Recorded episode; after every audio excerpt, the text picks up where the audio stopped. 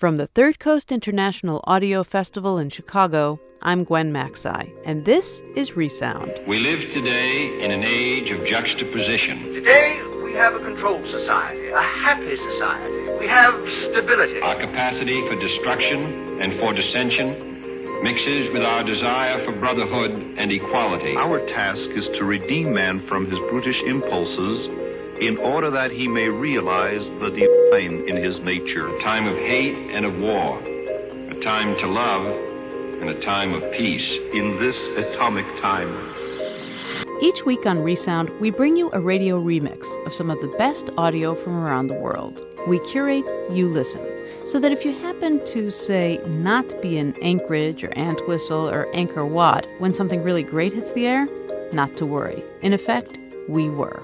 Since we'll be dealing with those strange depths in a man's mind called his subconscious, we ask your attention.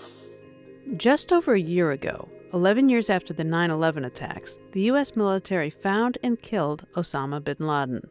But while we were looking, and looking, and looking, there were some sightings at night in people's dreams. Pejk Malinovski peeked into the ethereal world of these dreams to uncover just what bin Laden was doing there. البغي يصرع أهله والظلم مرتعه وطين ويؤمن في الله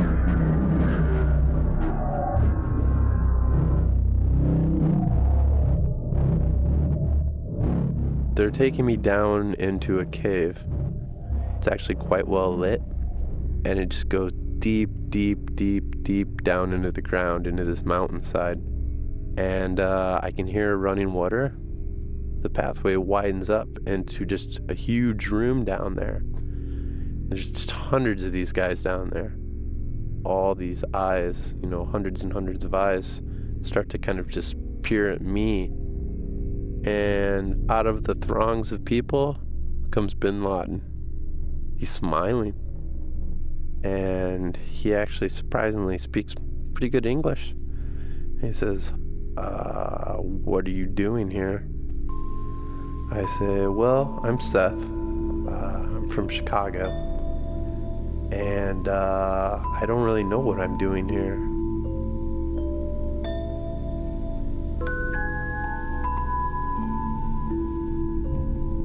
I had a dream that I owned a sandwich shop, and one of the workers who worked for me there in the sandwich shop was Osama bin Laden.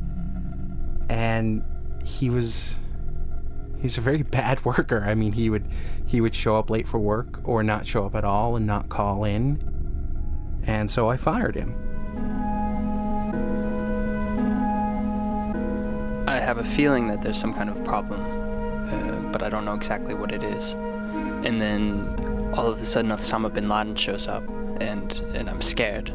The same way there would be fear if I just saw a, a tiger, turned around and saw a tiger or a lion that was, you know, that I thought was about to attack me, but then it turns out that it's, you know, a stuffed animal or something like that.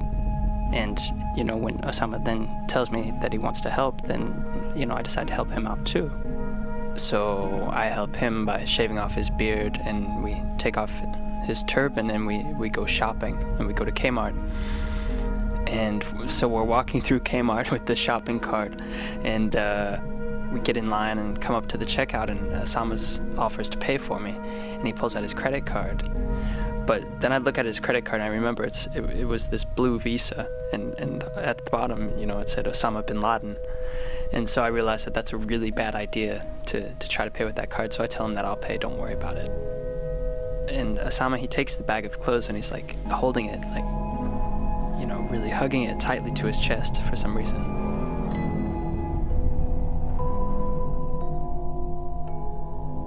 So at one point during my time with bin Laden in the stream, he takes me into uh, a screening room. It's got red carpeting and the curtains on the wall, the red velvet, very comfortable seats. And actually, uh, one of his people even offers me some popcorn. And uh, bin Laden says, I'm gonna put on a film. It's a whole movie from my childhood, my teenage years, actually. He sits down next to me, smiles at me as the film's starting, and it uh, it mostly is in his kind of teenage years, like you know, formative years. And he's wearing kind of uh, Western style clothes, you know, like uh, nice white cotton pants, penny loafers. He doesn't have a turban on. He doesn't look like a religious man. Kind of looks like a hippie you'd see out in California on like the Venice boardwalk. And he's got a nice red sports car. He's got women in the car. He's listening to rock and roll.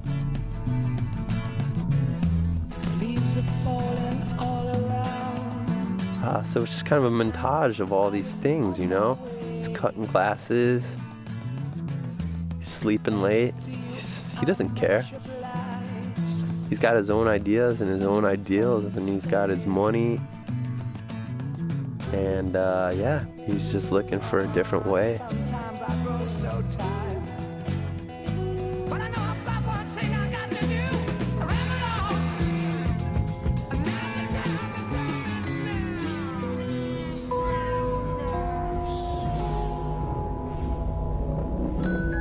So one day I was I was riding down the street on my bicycle, and uh, it's very quiet and deserted. And coming from the other direction, I see Osama bin Laden, and he's he's riding the the rustiest, creakiest, squeakiest piece of junk bicycle that you've ever seen. And he stops about 20 paces from me, and I stop, and it's quiet, and we're staring at each other. And he's he says to me, "Your days remaining on this earth are strictly numbered." And then he just rides off, creaking and squeaking the whole way.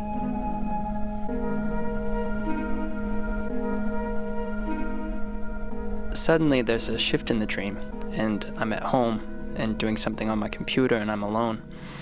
And I remember that I have to check out a website that Osama told me to check out. And so I go into this website, and, and as I open it, my, my computer bursts into flames. And I run out and grab a bucket of water and come in and throw it on my computer and my computer tower that's burning. And and uh, after I do that, Osama bin Laden comes into the room, and we have a discussion. And I remember it being some type of, of discussion about technology and art and their influences on each other. After we talk for a while, I'm I'm want to try on my sweater from Kmart, and well, it seems like the sleeves are too short because my arms are really sticking out really long out of the sleeves, and and I you know show Osama, and he tells me that the problem is that my arms are too long, and he says that all Americans have long arms. That that that's really one of the big problems in the world, and you know almost it's it's it's right before he was actually you know winking at me, you know he knew that I would understand what he was what he was getting at.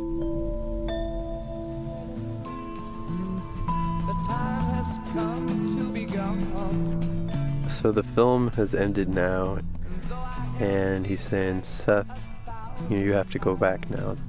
So we shake hands, and, uh, you know, uh, he's got a big hand. It kind of envelopes mine, almost like basketball player hands, you know.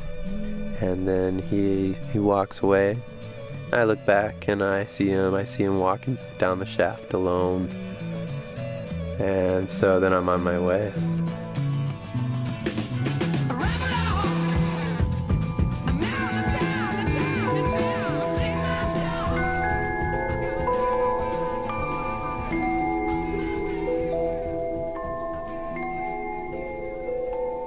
Osama Dreams, produced by Pejk Malinovski for the next big thing out of WNYC in New York. Pike was recipient of a 2004 Richard H. Driehaus Third Coast Festival Director's Choice Award for his piece 13 Ways, and you can hear that story or dozens of other award winning documentaries on our website, thirdcoastfestival.org. Fords in his flivver, all's well with the world. Fords in his flivver, all's well with the world.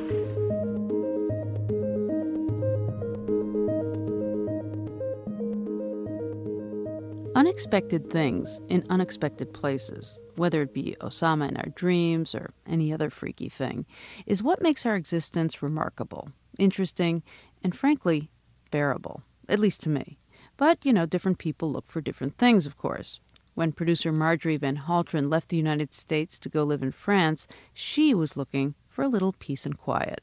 which she found. But underneath the peace and quiet, she found something much more disquieting.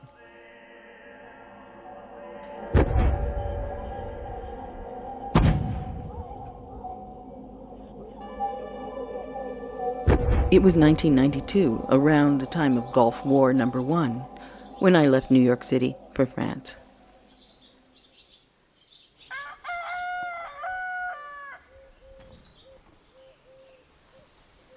I wanted a place where I could listen to the inside of my own head.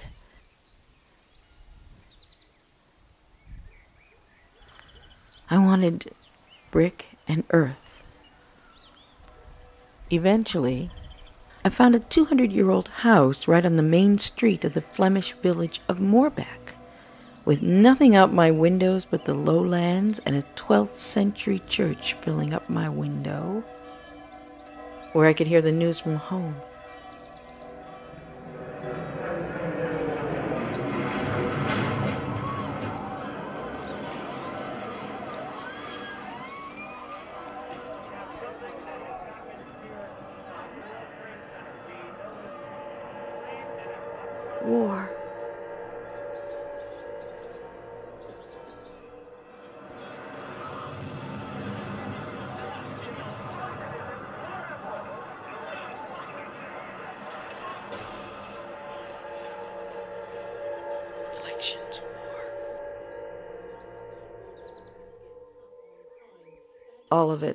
Over there. The main headlines tonight. Militants linked to Al Qaeda say they've murdered another American hostage in Iraq. President Bush has told the United Nations it should do more to help the Iraqi people. And about 700 people are now known to have died in floods and mudslides in Haiti. Now, toughness is not normally a word one would automatically associate with Liberal Democrats, but that's exactly the image they're trying to get across. And then me in my garden dreaming of the wildflowers that I saw by the sides of the road. Those poppies that dot the fields like an impressionist painting. I try to dig them up and bring them in, but they never quite take. They seem to melt away as soon as I plant them. One morning, November 11th, 2002, Armistice Day, I wake up to an entire marching band coming down the road.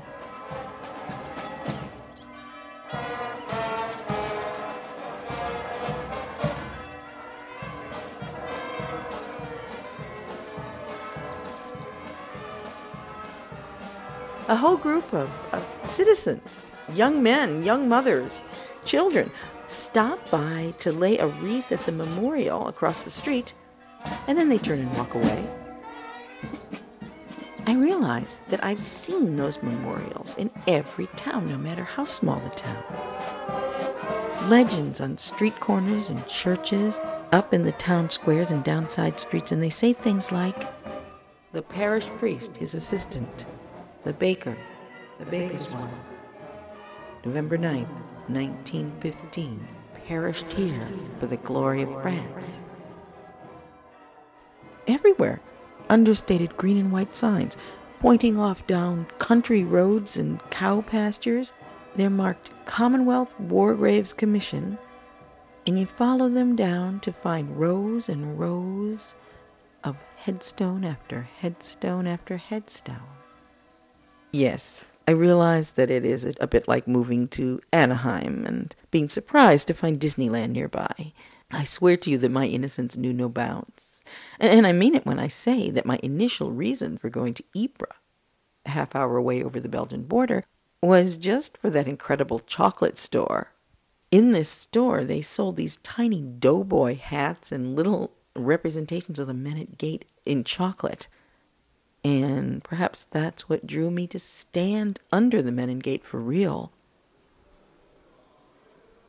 It's one of the most important monuments of the First World War, and every single night at 8 p.m., they blow the last post.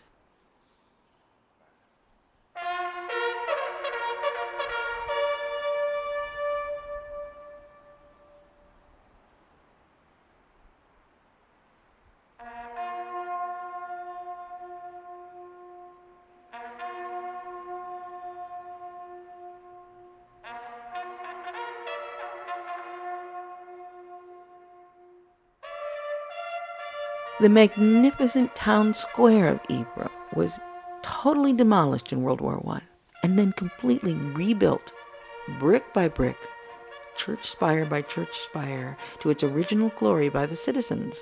And every day about 40 tourist coaches arrive here.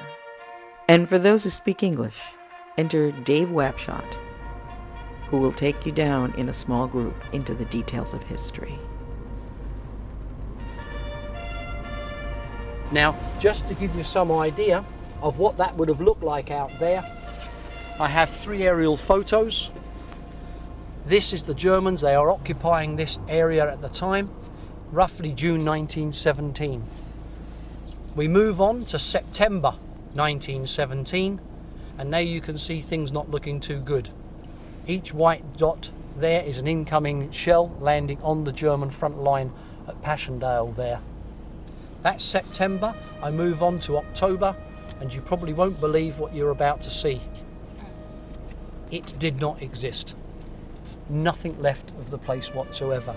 For your interest, that is not the end of the war. The guys are still fighting down there. You'll see the date 1017. It's nowhere near finished. In a moment, I'll gain a bit more high ground and then you'll start seeing Passchendaele Ridge. That is five miles from there into Ypres. Third Battle of Ypres, or the Battle for Passchendaele, is now being discussed, which is a plan of one final push through here, Germans removed from the sides, thousands of troops through the centre, recapture Passchendaele Ridge. From there to there. Devised a plan, kicked ideas around, and they come up with about 60 days, two months, in which to fight five miles up there. They went with the plan, and sadly, they got it wrong. It did, in fact, take 103 days to fight from Ypres and capture Passchendaele Ridge. We lost in that battle 245,000 men out here. If you step outside the door here and take one large step back to Ypres or to Passchendaele, it doesn't matter which direction you go, every time you take one large step out there, 35 men dead. The next step is 70 and so on and so on. An enormous loss of life.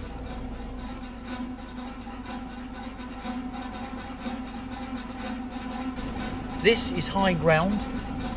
The Canadian attack is coming up the ridge in this direction. What they didn't know was that this was another gas attack. Here they lost 2,000 Canadians on that single gas attack. A total of 18,000 lost their lives fighting for this little ridge that you'll see out here. They were told at this point here, if you ever see a gas cloud coming at you, you simply put your hand into your backpack and you pull out a handkerchief, rag, sock, anything that you could lay your hands on, and then you peed on into it, urinated onto it. That, the chemical in our pee, ammonia, will automatically filter out chlorine gas for a short period of time. It's a moon landscape. You've had to have your eyes open. You're falling down these shell holes, crater holes, and also, of course, the Germans are following the gas cloud on foot, so they're shooting at you as well. And eventually, you will be throwing water into your eyes because you can't stand this unbelievable burning sensation. Sadly, they never knew that. It was the wrong thing to do because when you put water anywhere near chlorine, it returns back into the chemical hydrochloric acid. And I'm afraid the rest is like a horror film. You disintegrate your eyes, your face, and just is gone. So you can understand now why this is a horrendous place for the Canadians, Vancouver Corner, and that's why this is called the Brooding Soldier in reverse arms, this monument you're looking at. The brooding soldier is simply looking down over all the dead that, that, that died in and around the area here. Reverse arms, it's the only time the butt of the rifle is in the upright position, and that's done because it, you'll see it done at state funerals and extreme sad occasions. This for the Canadians here is an extreme sad occasion. This is big in the history books for the Canadians.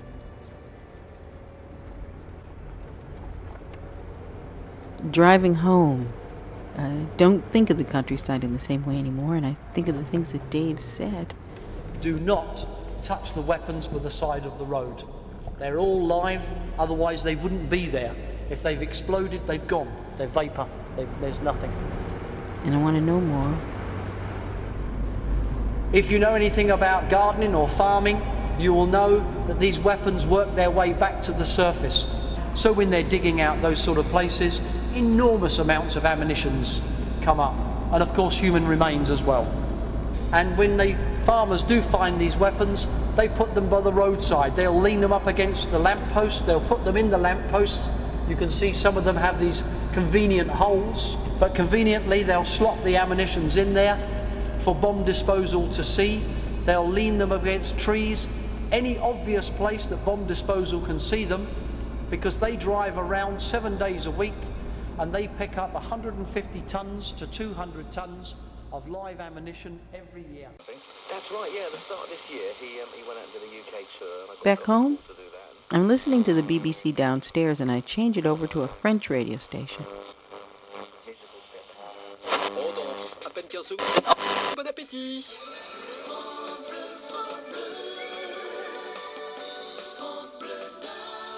And I hear this story about Bonsoir.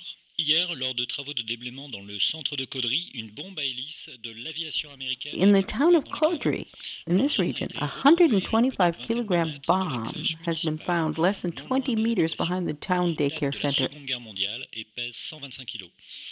La gendarmerie a aussitôt prévenu les services. Bomb experts have been called in. They decided to move the bomb and to evacuate around 3,000 inhabitants within 300 meters. périmètre de sécurité a été installé. Toutes les précautions sont prises pour neutraliser au mieux la munition. Le désamorçage ne comporterait, d'après les démineurs, aucune difficulté technique majeure. I decided to go and see for myself. d'une réunion de crise à la mairie de Caudry, en présence du sous-préfet Gabriel. Dans la région, non. Dans la région, non. Dans la And one of these non, plus souvent, gendarmes euh, says, Hey, it's one of yours.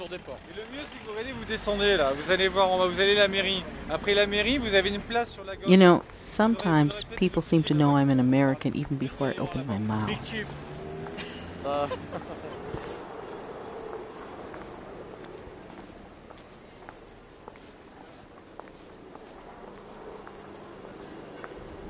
I speak to a man from the mairie, and he says, Yes, we found a bomb from the Second World War, an American bomb. trouvé une bombe de, de 125 kilos, une bombe de la Seconde Guerre mondiale. Euh, une bombe serait venue avec la Well, what happens is normally when they dig into the ground for uh, a construction site, On ramène de la terre et ça doit être sometimes they just turn it up. Et- mais est-ce que c'est quelque chose qui arrive souvent dans And I ask him, Does this happen often? Oui, là, quand même, dans le Nord-Pas-de-Calais, c'est arrivé là, dans l'espace de 3 ans, c'est And he says, Well, 7 à 8 fois. in the last three years, seven or eight times. I ask him if people were frightened by the bomb being there, and he est says, allé à leur domicile, en porte-à-porte. No, but uh, it was a lot of work, going door to door, explaining everything to them. But in the end, it all worked out really well. You know, there was a lot of solidarity. Non, mais c'est vrai qu'il y, a un- il y a eu un gros élan de solidarité, euh, franchement, euh, les voisins, enfin, c'est vrai que ça s'est There's that word the French use solidarity. People are able to move out and stay with neighbors. D'accord, bon, pour des opérations moins importantes, hein, notamment à Vimy, là, où vous savez qu'on a évacué. It wasn't like the time we had the bomb on the auto route, and we had to really evacuate thousands of people in the radius around.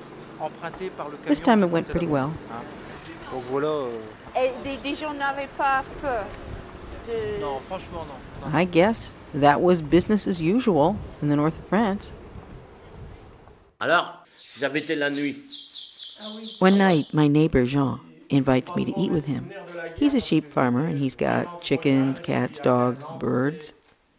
He's lived in this house since the day he was born. And I ask him how he spent the Second World War. He says to me, You know that field right there at the corner? I was out in the field when I saw the bomb falling over there. And I saw right away that it fell right there because I could see the smoke rising up behind the church. en regardant la fumée, je voyais, je voyais l'église en étant là-bas, puis tout d'un coup j'ai vu de la fumée. My father saw it right away too, and we ran back there. And when we got here, it was a real disaster. You couldn't even get through the street. The power lines were lying on the ground, and Les fils électriques, ils étaient à terre. Moi, je me souviens, mon, probablement, j'avais un cheval qui a marché sur un I had a horse that died, and I think it stepped on one of those. épouvantable, il pouvait être tué par l'électricité. Anyway, when we got there, there was nothing left of our house. Everything was. Uh, Tout était. Pff, La maison, elle était comme ça, et le grenier, il a resté accroché. And the attic was Et just là, left la bombe, elle hanging. est tombée dans la cave, et puis tout a the bomb had fallen derrière into la the maison, cellar, and everything was blown away. temps, tu vois la petite- la You know that little maison house in qui the back? derrière? Eh ben, c'est ça qui restait du bombardement. Well, that's all that's left. We rebuilt the whole thing. Elle était telle que ce bout-là qui est resté, c'est pour ça que je l'ai laissé en vestige comme ça. Elle était contiguë comme ça jusque là-bas.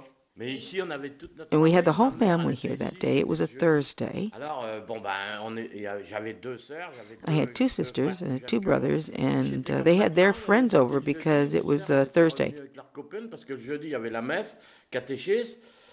Avec leurs copains, parce que le jeudi, il y avait la messe, catéchèse. Et puis quand ils revenaient. There was catechism on euh, Thursday, so my sisters were here with their girlfriends playing in the courtyard. Euh, and you know, if it had been in the middle of the night, we'd been all blown straight into the ground, I can tell you that. Si j'avais été la nuit, euh, on aurait tous passé au fond de la terre.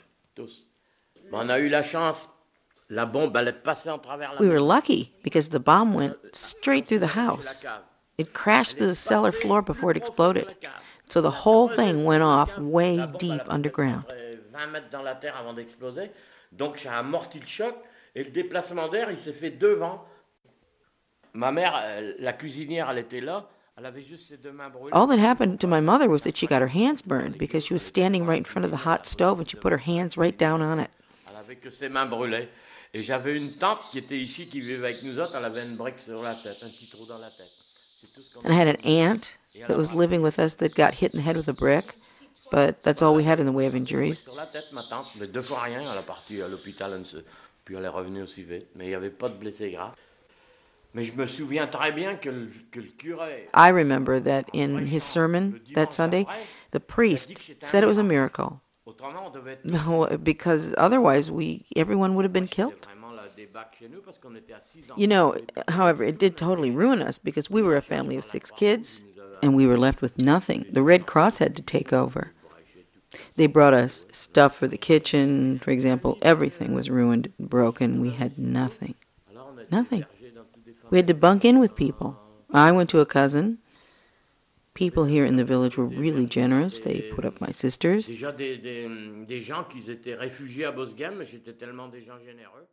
Jean then told me about his father in the First World Mon War. père, il, avait, il a tiré sept ans de sa vie pour le...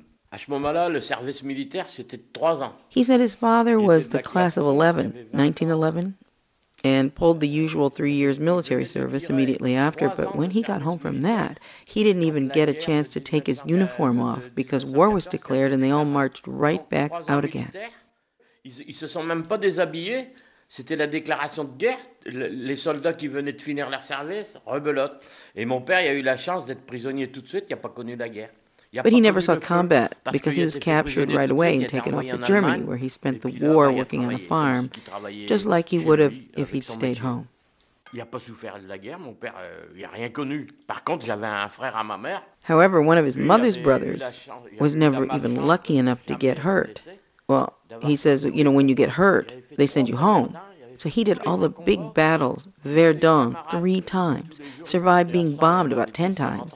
Et il a fait ça But however, two of his brothers were killed. avoir eu, disons, chance d'être blessé, parce que quand ils étaient blessés, ils revenaient chez eux. Lui, il a passé 10 fois, 100 fois à travers les bombes. Et par contre, il y avait deux de ses frères qui, qui venaient d'être tués dans la même guerre. Suddenly, I wondered whether Jean's ever noticed the photo I have hanging in my stairwell of my grandfather from Lansing, Michigan, dressed in his World War I uniform. I've lived with that image of him all my life, and now I can see how cleaned and pressed that uniform is. My grandfather never crossed the Atlantic. He just wore that doughboy hat for that handsome photo. What I have stopped here for is to show you there's three rows of headstones directly in front of you, running away from the wall. This row here, row to the right hand side, and the row to the right hand side again. All three rows running away from you there. All those guys in the last 20 months have been recovered from underneath that industrial estate back there. I did tell you that we've recovered some guys recently. Well, those guys now are buried on the front row, the furthest away from you. You'll see the simple plaques laying on the floor there. They have no headstones at this point in time. The furthest one away was buried three weeks ago. He's buried with everything that he owned on the day he died the helmet, the bayonet, the boots, the gun, the bandolier land the of bullets. graves. It's all in there. There are thousands lying beneath our and that's feet. buried with him underneath that exact spot that you're looking at. Such valuable real estate. Then, because he was recognised as a Welsh Fusilier due to buttons, cap badges, and clothing like that, the captain comes over from the Welsh Fusiliers. There are, in fact, over a million German soldiers buried in Flanders from the two world wars. The Germans had to arrange to pay rent on the land, and these burial grounds were especially designed by the German War Graves Commission to fit in more seamlessly with the whims of nature.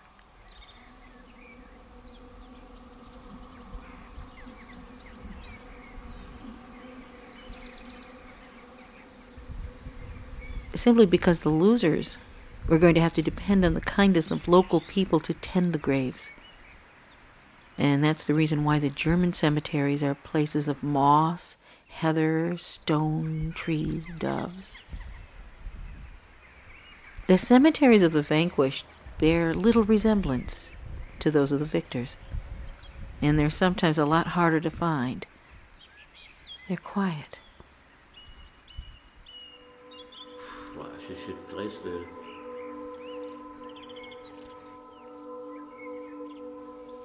However, if what I'd been looking for was a place where I could try to think, this is a good place to start. I wonder, how would I have felt on the 11th of September if I had actually been over there instead of over here? But now more and more, there is here and here is there. Les nerfs lâches, c'est l'Espagne qui se divise sur l'origine de ces attentats. On est en train de payer le prix de la guerre en Irak.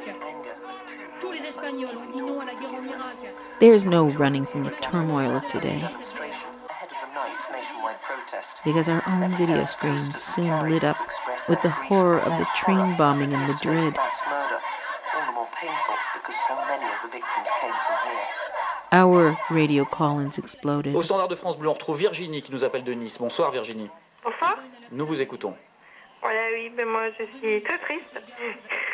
Et puis, et puis c'est vrai que bon, ben, on se dit être, être humain. On, ben, je vais garder être, mais humain, je pense pas, parce que je pense que au niveau des animaux, ils sont beaucoup plus mieux que nous. Euh, Mais ce qu'ils ont fait, c'est atroce, c'est atroce, affreux. Oui, encore une fois, on est tous choqués par euh, Voilà. Alors, euh, bon, cette violence humain, aveugle, une fois on de est en plus. 2004. Moi, quand j'étais petite fille, euh, je pensais que l'an 2000, c'était quelque chose de merveilleux. Et je m'aperçois ben, que c'est une catastrophe. She says, When I was a little girl, I thought the year 2000 was going to be something wonderful, but it's a catastrophe. Mais c'est quoi être un être humain, là? And we're just animals. Animals. On n'est plus humain. C'est pas possible. What is a human being? Merci Virginie, je pense qu'on a bien euh, saisi votre point de vue. Voilà. Jean sits evenings with his TV on, and I ask him what he thinks about, for example, the Iraq War. Si on n'avait pas eu les Américains, euh, on ne sait pas deviner ce qui serait passé. Mais on aurait probablement été annexé à l'Allemagne. hein. He says that in the beginning, um, we all thought they were going to save the world from a comme tout le monde que disaster, c'était une guerre qui était and that's okay. Au départ, on a dit si c'est pour sauver la- le monde entier des choses comme ça, c'est normal, on devrait tirer son chapeau And we, we tip our hat to anyone who can do that. connaissaient pas vraiment Without America, we'd be part of. Germany by now. But I don't think we really knew what was going avait pas de on. menace de guerre The Americans want to ils ont lancé les dominate. Mais c'est surtout qu'ils qu'ils en, en voulaient aux Américains hein, parce que c'est devenu des dominateurs, il n'y a plus que qui compte. Et puis. I'm getting to know my neighbors. For example, uh, one man who's retired from the SNCF, the National Railway, started talking to me after the night that I had put candles in the window, and he, he walked by just as I was writing No to War on the glass with a China marker. The lady in the bakery told me, The problem is, we're disappointed with the U.S. because we always thought that they did all of that for us, and now we think they just did it for themselves. The First World War began on the 4th of August 1914 and lasted until the 11th of November 1918. It involved many nationalities fighting in many different countries, but the longest and bloodiest of the battles were fought in Belgium and France along the Western Front. That's what I thought it was a front. I was wondering why this place got so busted. When my 22 year old niece visits from Atlanta, Georgia, I take her to Ypres and the Menin Gate. I'm Just showing you the monument. I was already looking at that side of it anyway.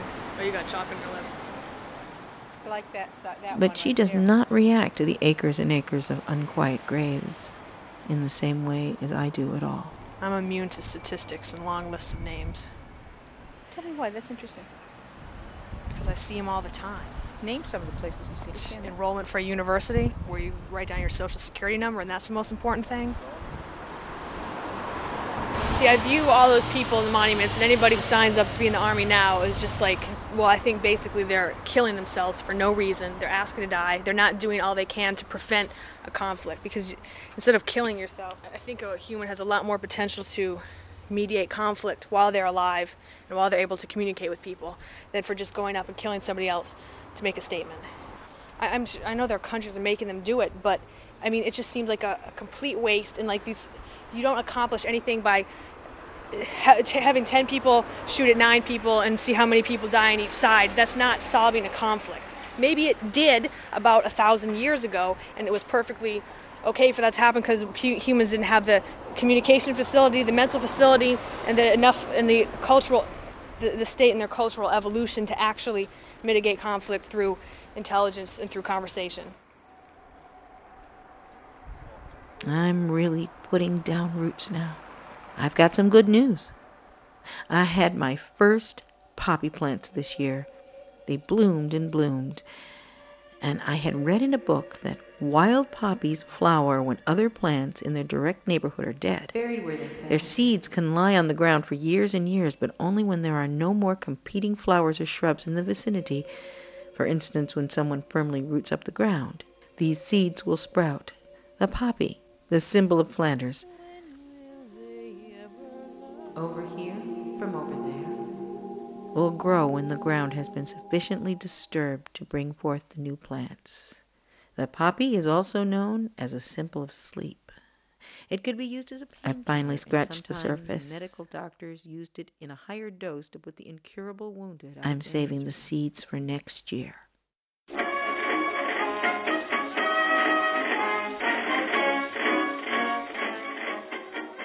Unquiet Graves, produced by Marjorie Van Helteren and Helen Engelhardt, an intercontinental producing team that also goes by the name Entre Deux Amis.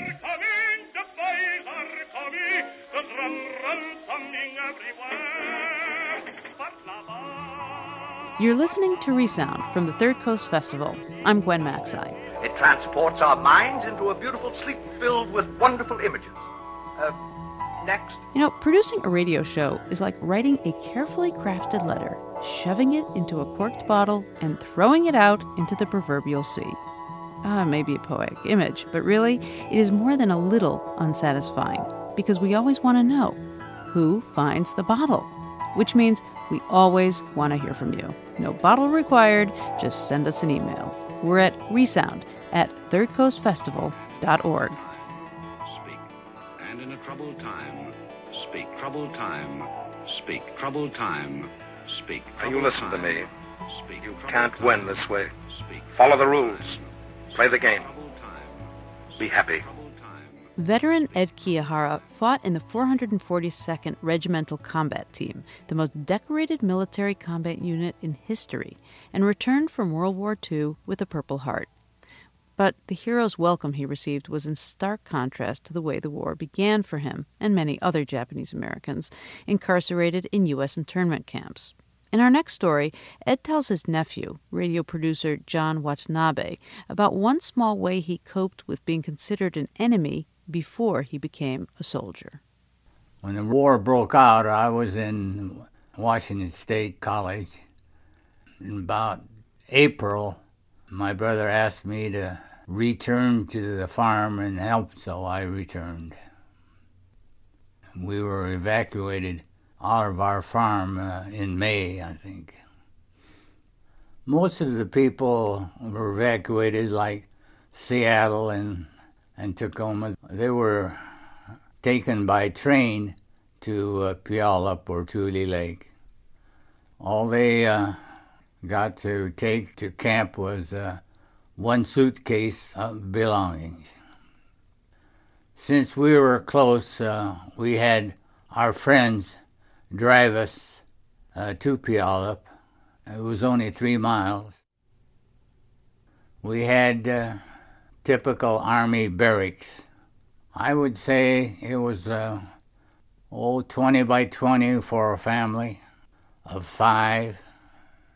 There's a bathroom, central bathroom, on each uh, block, we'll say, and and there's a central kitchen there were no playgrounds or any area that you could play uh, any sports in, but uh, it was just crammed in there and with hundreds of families in one area.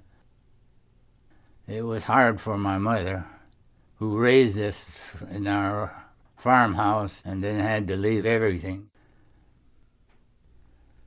Every day there was a truck come by and pick up 55 gallon barrels full of garbage. They took it up on a hill above Sumner and they dumped it, and uh, they had uh, oh, three or four fellows on the flatbed truck taking it up there and dumping it in the garbage. One day I, I thought, gosh, they're going right by my hometown. Maybe I can sneak a ride and, and go into Sumner. So one day I asked the black truck driver, I said, hey, how about taking me to drop me off in Sumner and pick me up on the way back and, and so I can uh, visit some of my friends and and have an ice cream cone or, and uh, get away from here. Took me a couple of days to talk him into it. I didn't pay him or a darn thing because I didn't have any money to pay him. He felt sorry for us. Being a black man and being in camp, uh, he he knew the discriminations and he had a rough time himself. So he said, "Oh well, I'll take a chance." So every now and then I would. Uh, get on the garbage truck, sit in the back with the garbage, and we'd get into going by Sumner Main Street. He'd slow down, and I'd jump off and go to my friend's ice cream shop and have a sundae or banana split or something. What would have happened to you if you'd gotten caught? Do you have any idea? I imagine they would throw me in jail. It was illegal for us to be running around without a permit uh, out of camp in the wartime. And how long would you stay in the ice cream shop? Well, it took about a half an hour for the truck to go up to Sumner and dump the garbage and come back. So I had to make sure that I was at that right corner so I could you know, get on that truck and go back to Puyallup. I had to be there.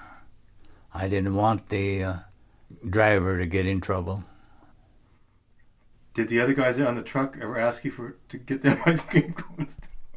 yeah, I used to get them ice cream bars because it's kind of funny them going through Sumner with a cone in their hands. That's not the best job in the world, going on a garbage truck Funny thing, nobody knew why I was going on a garbage truck. They were wondering how come I volunteered to go on a garbage truck. And my folks were a little unhappy that I'm doing that because they knew it was illegal and I'm the only one that's, that's doing it. But as a young boy, why, I love to take chances. It didn't bother me if I got caught or not.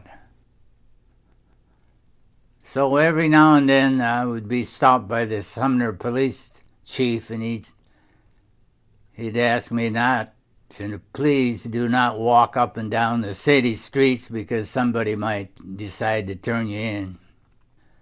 So I spent most of my time in an ice cream shop.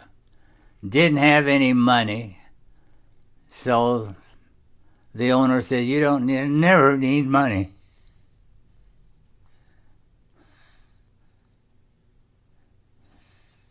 It's very hard for me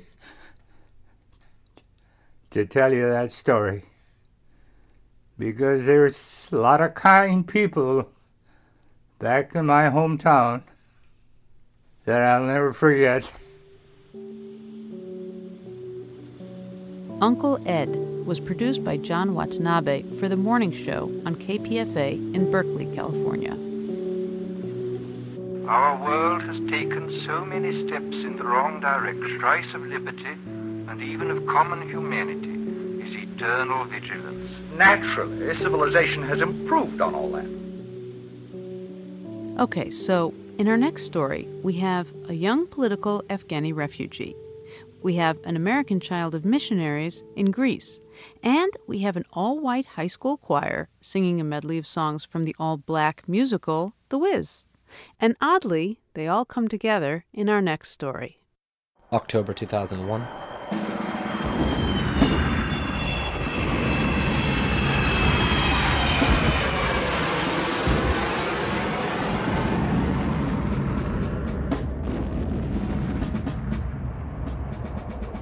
The U.S. military had just accidentally bombed a Red Cross hospital in Afghanistan.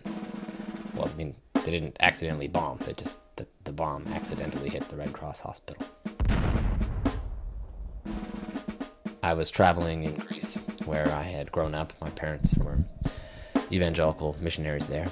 And I met a group of refugees from Afghanistan the same day that the pictures of the bodies that had been strewn from this hospital were all over the television sets in Greece. And they were uh, eager to talk, particularly one man named uh, Zahir, who spoke uh, English quite well. And he started telling me a story about how when he was 15 and he was living with his uh, father and mother, his father was very uh, high up in the Taliban regime, and he saw that his father was beating his mother. And he said, That's not right. And then he saw that the people who were working out in the fields to grow all of his food had to sleep outside in the middle of uh, the winter. And he said, That's not right. And he decided he was going to sleep outside on his roof one day to see just how cold it was. And it was miserable. And he decided that it wasn't right for him to sleep inside of that house while the people who were growing his food had to sleep outside. And so he left. He, at 15, ran away from home, wandered around Afghanistan, finding books to read wherever he could to help him be able to imagine a world that was better than the one that he grew up in. He read primarily in English. There were books that were around, I guess, from, from missionaries um, that were English translations, and he'd learned English and had read virtually everything. He'd read Kafka, he'd read Dostoevsky, he'd read Joyce. At one point, I was telling him, you know, I think I might want to go to graduate school, but I don't know. I'm going to go this year. I'm going to wait. Maybe I'll just wait and go next year, you know? And he said, oh, that's very American of you. Reminds me of a book I read. I can't remember the title, but it took place in the American South. The main character, well, her name was a color. I remember that. She always said, tomorrow is another day. Yeah. Scarlett O'Hara. Gone with the Wind. Allow me, Miss O'Hara. I get so bored I could scream. What a woman. I hate you till I die. And he had gone from Afghanistan into Iran. From Iran, he had gone to Turkey. From Turkey, he had found his way to Bulgaria. From Bulgaria into Greece. He felt like it was his mission to speak out, to let people know what was happening in his homeland, and speak out against the war. I think it's hard winning a war with words, gentlemen. And as he started telling me about the global economy and things that he had learned about the ways in which American consumer habits feed into American imperialism and uh, the ways in which, you know, the name brand clothes that I was wearing were connected with the children who had been killed in that hospital, you know? Not directly, but not entirely indirectly either, and I could feel those logos sort of searing into my skin. And it was one of the most awkward moments of my entire life. Seeing him staring at me. I mean, he smiled, you know, but there was so much pain in his eyes. And he chain smoked. Every five or six minutes, another cigarette, another cigarette, another cigarette. And my heart went out to him, but I felt so complicit. And he said to me, you know, Bush, Bin Laden, they have a problem. You and me don't have a problem. But I just, you know, wasn't sure what to say. I'm gonna have a good time today. And then I remembered that when I was 15, the most important thing in the world to me was being in the high school show choir. And so I started to tell him about the Wheaton North High School show choir, all white production of the Wiz and Sister Act songs in medley. And I started doing the dances for him, singing the songs, half in Greek, half in English, so that everyone could understand it. Ease on down, ease on down, from Tondromo, with a box step. Jazz hands flashing around that described the red cummerbunds and the sequins that glimmered on them, the little bow ties, the dresses that the girls would wear, how we would spin them around in front of the veterans of foreign wars, no less. And partly because of the frenetic energy of the nervousness of the situation, I think I gave a pretty uh, stellar performance. You're an idiot. A spoiled, silly brat that needs a hairbrush every now and then. Heaven help the Yankees if they capture you. And Zahir could not stop laughing. Was falling on the floor, holding his stomach, pointing at me, you know. Invited me back to the refugee center and had me do the performance again. But this time, for there were about 40 people from Iraq, from Afghanistan, from Turkey. There were people there from Sierra Leone, people from Eritrea, people from Sudan. And they all sat on the bunk beds and watched me do my little dance. And most of them laughed pretty hard. I think my favorite part was the children who pointed at me and said, You? You? America? You America?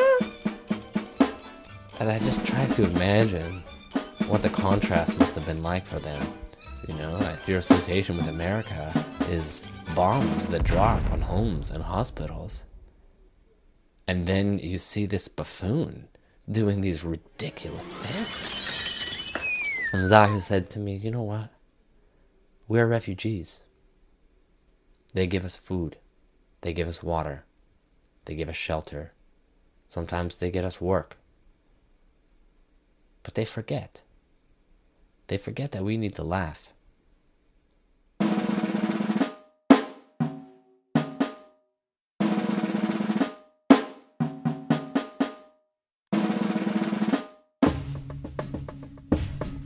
Ease On Down was produced by Michael Kraskin and David Terry. If you want to hear more of their work, we have a link to all the episodes of Catalog of Ships on the Resound page of our website at www.thirdcoastfestival.org.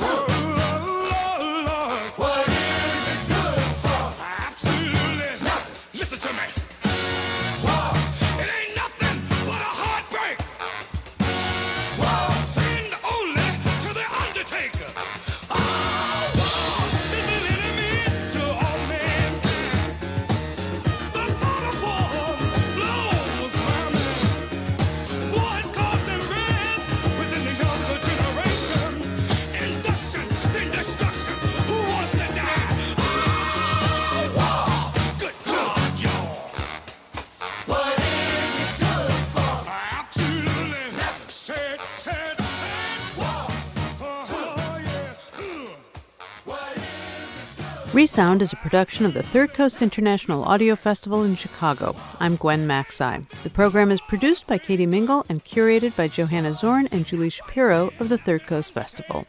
You can hear today's program at thirdcoastfestival.org, where you can also hear hundreds of outstanding documentaries from around the world and subscribe to our podcast. Support for Resound comes from Doejo, a full service digital agency. On the web at doejo.com. Doejo, we fuel ideas that grow. The Third Coast Festival is a nonprofit arts organization made possible with lead funding from the Richard H. Driehaus Foundation and the John D. and Catherine T. MacArthur Foundation. Additional support is provided by the Boeing Company Charitable Trust, the Agudino Foundation, and the Menaki Foundation. This program is partially supported by a grant from the Illinois Arts Council, a state agency. Special thanks to our many individual contributors from Chicago and around the world. The Third Coast Festival was founded in 2000 by WBEZ Chicago. If you want to contact us, we would love to hear from you. Email us at resound at thirdcoastfestival.org or find us on Facebook and Twitter. Resound returns next week with more radio that you can't hear anywhere else unless you live everywhere else.